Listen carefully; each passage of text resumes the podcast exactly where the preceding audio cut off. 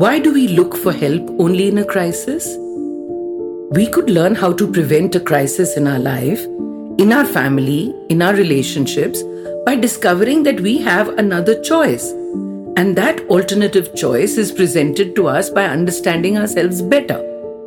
Understanding ourselves not only as we are today, but from the time we took our first breath.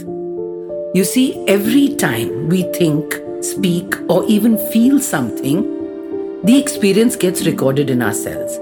Just like in a computer, it goes into a file for future reference.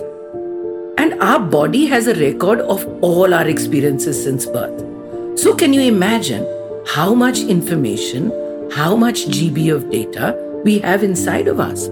But what use is this data if we cannot access it or read it? All the cellular information that our body has recorded. A past experience, event, or emotion that impacted us deeply can define and guide our life today. So tell me, what will it be like for you if you had the opportunity to unlock your body's memory, to edit, delete, and reprogram what you want in your life, and defuse or eliminate a negative pattern of beliefs and habits that really lives in the past?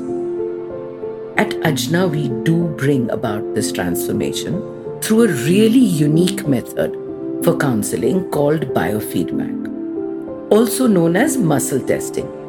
It helps people create new possibilities, align with their innate purpose, discover new choices, and get more productive.